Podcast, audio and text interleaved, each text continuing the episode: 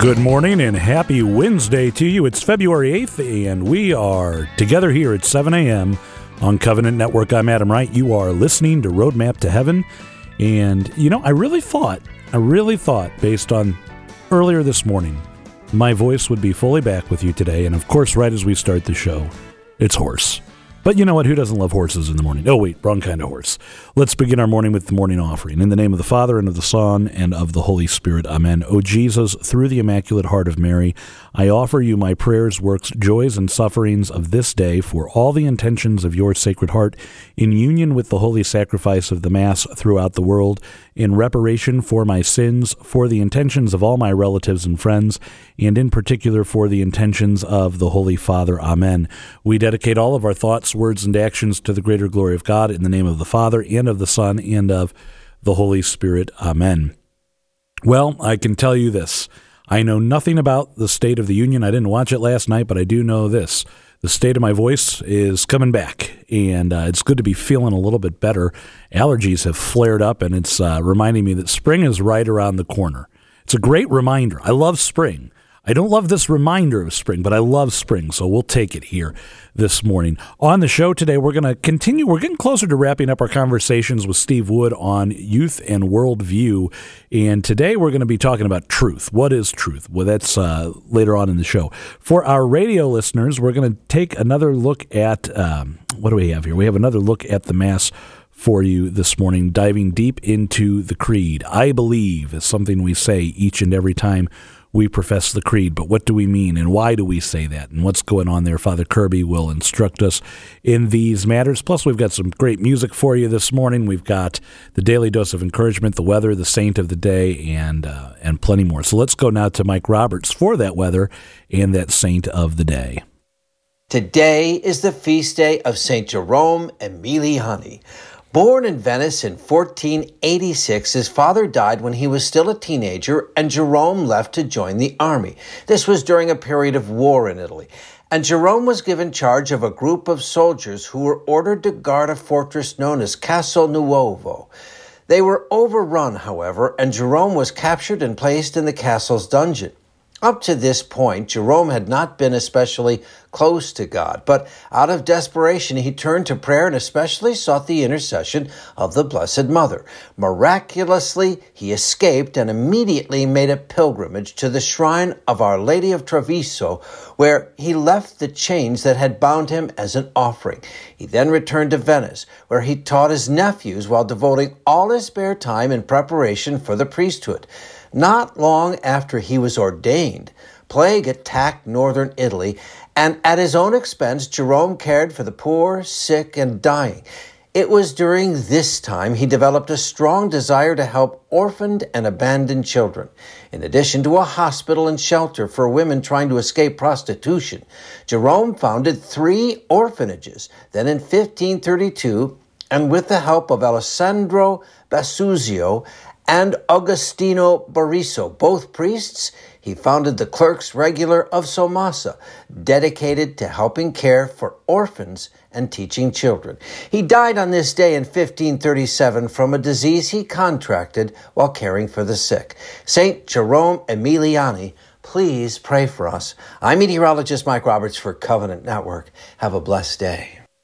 Saint of the Day can arrive each morning by subscribing on your favorite podcast player. Search Covenant Network to see all our podcasts.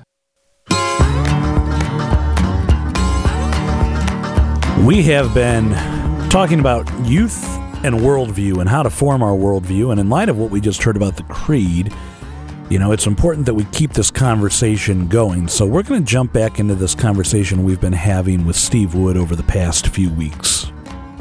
We're happy to be continuing our conversation with Steve Wood that we've been enjoying over uh, several shows now about our worldview and how to convey the Catholic worldview. That is, how to put on the correct lenses with our glasses as we look at the world. And today we're going to go to one of those questions that Pontius Pilate asks in the Passion of our Lord right there in the Gospels What is truth? And then, you know, once we get into that question of what truth is, and by the way, there is only one truth. Uh, there, there is objective truth. It's not your truth and my truth. Um, we, we can then start to answer the next question how do we know right from wrong?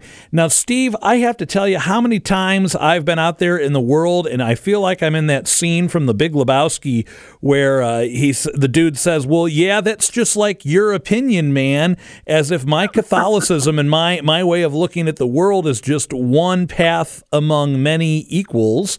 Uh, but really, we know, as our Lord says, He is the way, the truth, and the life. He doesn't say, I am a way, a truth, and a life. He's very specific in what he says there. So, how do we begin to answer this question? Uh, what is truth? Um, taking a clue, so to speak, from Psalm 19, one of my favorite Psalms, it begins by talking about natural revelation. It says, The heavens are telling the glory of God. In other words, they're speaking to us. The firmament proclaims his handiwork. Day to day forth for speech. And one of the things that I think for parents of young children, particularly, is get them outside and go to some beautiful places to not just you know amusement parks and that's fun and everything, but but to get out in God's creation. Um, I have a a statistic here that in just six years between 1997 and 2003, there was a 50% decline in the time children ages 9 to 12 spent outdoors. 50%. And of course, what's happening is screen time versus looking at what God made. So, natural revelation, and then obviously scripture. And scriptures aren't, you know, just for our evangelical friends I mean, it was thanks to the Catholic Church. The evangelicals have the scriptures. The scriptures are truth and the declarations of truth. And my urging would be to say a simple prayer before you turn to the scriptures, asking for God's enlightenment as you read them. Um, it says in the Catechism, section 108, that the scriptures are not to remain a dead letter, you must, through the Holy Spirit, have your Christ uh, opening our minds to understand that. Just a simple prayer, whatever words you want to use, that's fine. But to use those scriptures to come to know God in a personal way, and where Christians really have a leg up on your on your your friend there, oh no, that's just your opinion, is that truth and this is really important from a Christian perspective, is a person. When Pontius Pilate said, What is truth? The person of truth, who's the way, the truth, and the life, was standing right in front of him. And he couldn't see it. That's why you want to pray and humbly ask for God's power. And Pope Benedict at the 26th World Youth Day in Madrid said that the uh, Christian faith is not only believing certain things are true, in other words, kind of an intellectual uh, acknowledgement, but above all, a personal relationship with Jesus Christ. And that's why, uh, particularly turning to the scriptures with prayer, with the desire to know God better, is an excellent way to come to know not only about truth, but to know the truth the way, the truth, and the life. All right, Steve, we're going to take a break here, but when we come back, we will continue this conversation on truth. You're listening to Roadmap to Heaven. Stay tuned. Act of faith. O oh my God, I firmly believe that Thou art one God in three divine persons, the Father, the Son, and the Holy Spirit. I believe that Thy divine Son became man and died for our sins, and that He shall come to judge the living and the dead. I believe these and all the truths which the Holy Catholic Church teaches, because thou hast revealed them, who canst neither deceive nor be deceived. Amen. If you're just joining us, we are continuing a conversation we recently had with Steve Wood about truth, and let's dive right back in. We know that our Lord is the truth, and uh, yes. some things are explicitly spelled out for us. We have the Ten Commandments, and if that's even too much for us, He makes it pretty simple: love the Lord your God with all your heart, mind, and spirit, and love your neighbor as yourself. But when we get into trying to answer, uh, well, is this loving my neighbor? You know, especially with some of the questions that are posed to us in, in this year 2023, uh, you know, we're we're often accused of being intolerant and unloving as we try to do right. But uh, where it's not explicitly spelled out for us, Steve, how do we know right from wrong? Well, this is probably of the questions we've addressed so far. I mean, this is this is just so critical because you can put a Christian young person through a chastity program or lecture or catechesis and whatnot but if they don't have a sense of absolute right and wrong, whatever they hear is going to be adapted uh, to a cultural setting or a personal setting or such. Um, this is from the book Generation Next that they found that Christian youth who lack moral absolutes, and a moral absolute is simply that something is right or wrong in all situations for all people at all times. Okay? Doesn't change. But a Christian youth who lacks moral absolutes are four times more likely to approve of premarital intercourse as a moral choice. And Barna followed up, and it was a shocking discovery for him that a youth view of sexual morality are more influenced by their view of truth whether or not they claim to be a practicing Christian. In other words, uh, is there absolute truth? This is the mountain that's facing us right now.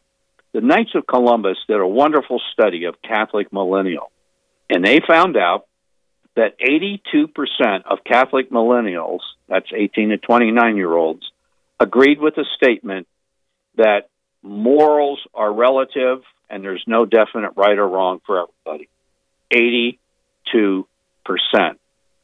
You can't teach morality or the truth about Christianity until this one gets nailed down. And what's even more shocking, the American millennial, 64% agreed with the statement morals are relative. There's no definite right and wrong. And yet 82% of Catholic millennials went the wrong direction. They're worse off than the general public. And this is exceedingly serious. And there's not going to be a turnaround until we can get that across. And basically, everybody becomes their own God, everybody determines their own right and wrong, then you have moral chaos. And so, you know, you have to teach your your children and actually adults in today's world that it's not up to you. It's not your opinion and not your thoughts. It's God's prerogative to determine right from wrong, not ours. In fact, this goes right back to the Garden of Eden. You know, uh, your eyes will be open. You'll know good and evil. Well, in a sense, they did, but they basically asserted themselves, Adam and Eve, into God's role. And so, really, what we want to do is hammer away that morals are not relative.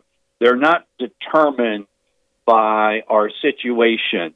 We need In a regular way to keep ourselves anchored to absolute truth rather than hearing all the voices uh, around us.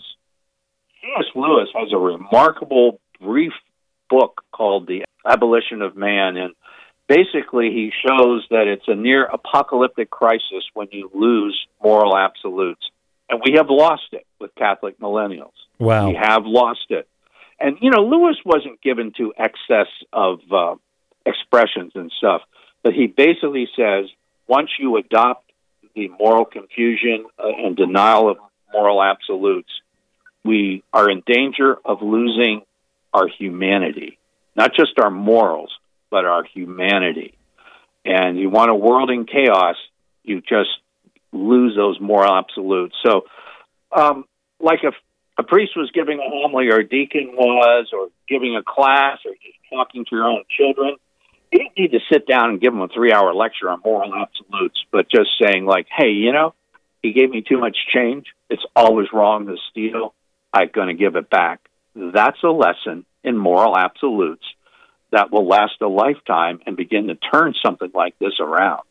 Well, I love the idea, Steve, that you've brought to us of understanding the why behind all of this because I remember at one point my father taught me you use a wrench to loosen a bolt. You don't use a pliers. Now, will the pliers work? Yeah, at first, but you'll end up stripping the head of the bolt and soon the bolt will be useless. You won't be able to get it out anymore. It won't be able to function. And in our moral lives, it's kind of the same thing. Well, why why do we have to follow these rules? Well, it's not because we're downers and we say, "Oh, we just don't want you to have have any fun. It's because we are made for a purpose, as we've talked about. Right. And if we misuse ourselves and the gifts God has given us to live our life, going back to that question, why am I here? Well, we're going to become even more broken than we are. And thank goodness we have a God who said they need a Savior and they're not the Savior. I'm the Savior. I'm God. And that the second person of the Holy Trinity became incarnate to be that bridge between our broken humanity and the life that God intends for us in the new heaven and the new earth. So,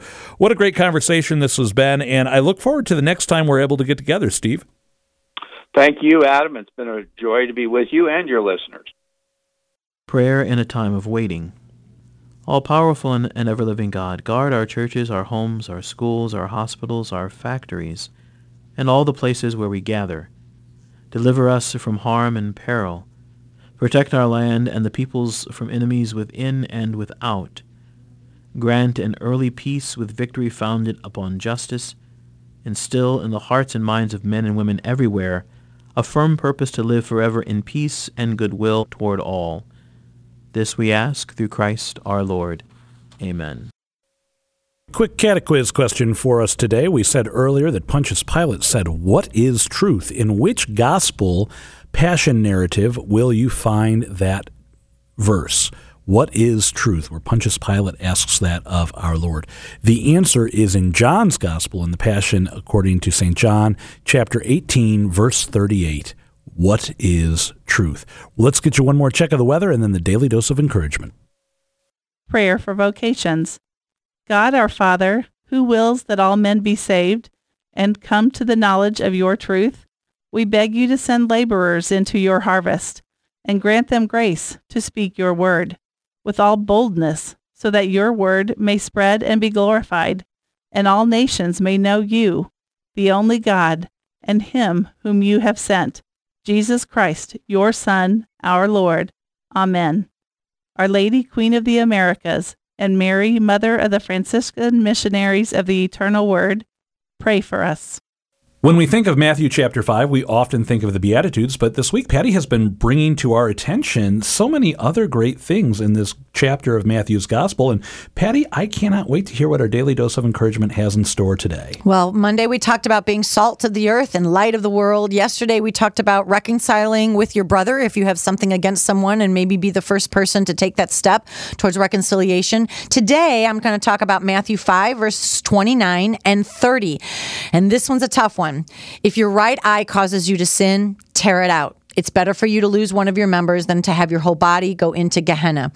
Of course, our Lord is not being literal here, but the modern version of that might look like this. If you are looking at internet pornography, get rid of your computer. If you spend too much time on Facebook, get rid of Facebook. If gluttony is a problem, don't buy sweets. If you struggle with vanity, Stop getting your manicure or your pedicure. If you're spending money, if that's a problem for you, stop going into the stores or shopping online. If you are living in sin, move out. You might need to break up with a boyfriend or a girlfriend. If you're contracepting, throw it out. Ask yourself, what needs to be uprooted in my life? Ask God for the grace to have the courage to do the hard thing of getting rid of whatever it is that's causing us to sin. I absolutely love it. And it's a lesson I've learned the hard way, but I am so grateful I've learned it in my past. And Patty, I want to thank you for sharing it with all of us today.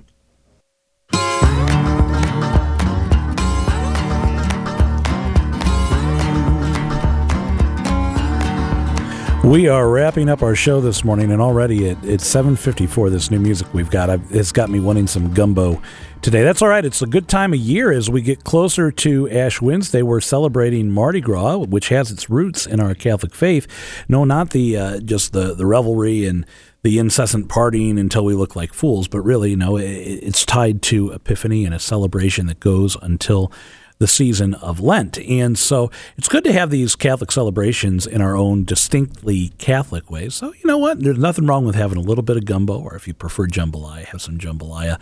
I like a good sausage gumbo myself, especially on a cold day. It's, it warms the bones. It's, it's just the way to go. As we do get ready for Lent, though, the reminder for us is start getting ready now. You know, I, I am not the kind of person, I've said this before, that if, if I want to give something up, and I say, all right, Ash Wednesday, I'm quitting. Cold turkey, it's not going to go well. But if I start giving it up now, if, if I use now as the training wheels period to say, all right, I need to practice because I might have some issues with this. If I start weaning myself off of it, it will be a lot better for me. So take advantage of this time while we've got it. We only have about 10, 20 days left, not even. Um, let's see, it's, it's 14 days left. We have 14 days until the start of Lent. So use this time wisely. Friday's coming up in just two short days, and it's a day that we abstain from meat. Why not make it a day of fasting? Fasting's not going to hurt. In fact, fasting coupled with prayer is going to do a lot of good. We don't have to wait for Lent to do fasting. We can do fasting today. Let's pray in the name of the Father, and of the Son, and of the Holy Spirit. Amen. All glory be to the Father, and to the Son, as the, and to the Holy Spirit, as it was in the beginning, is now, and ever shall be, world without end. Amen. Mary, Mother of the Church, pray for us. Saint Joseph, terror of demons, pray for us. In the name of the Father, and of the Son, and of the Holy Spirit. Amen. Time is running out to register for Catholic Men for Christ in St. Louis, and I am really looking forward to being with you, men, that day. So check it out. And ladies, don't forget Catholic Women for Christ coming up in March as well. For more information on both of those, just go to archstl.org. In the meantime, I'm Adam Wright. You've been listening to Roadmap to Heaven here on Covenant Network. We'll be back with you tomorrow morning at 7 a.m. Until then, as the Blessed Mother wants us to do every day, pray your rosary today.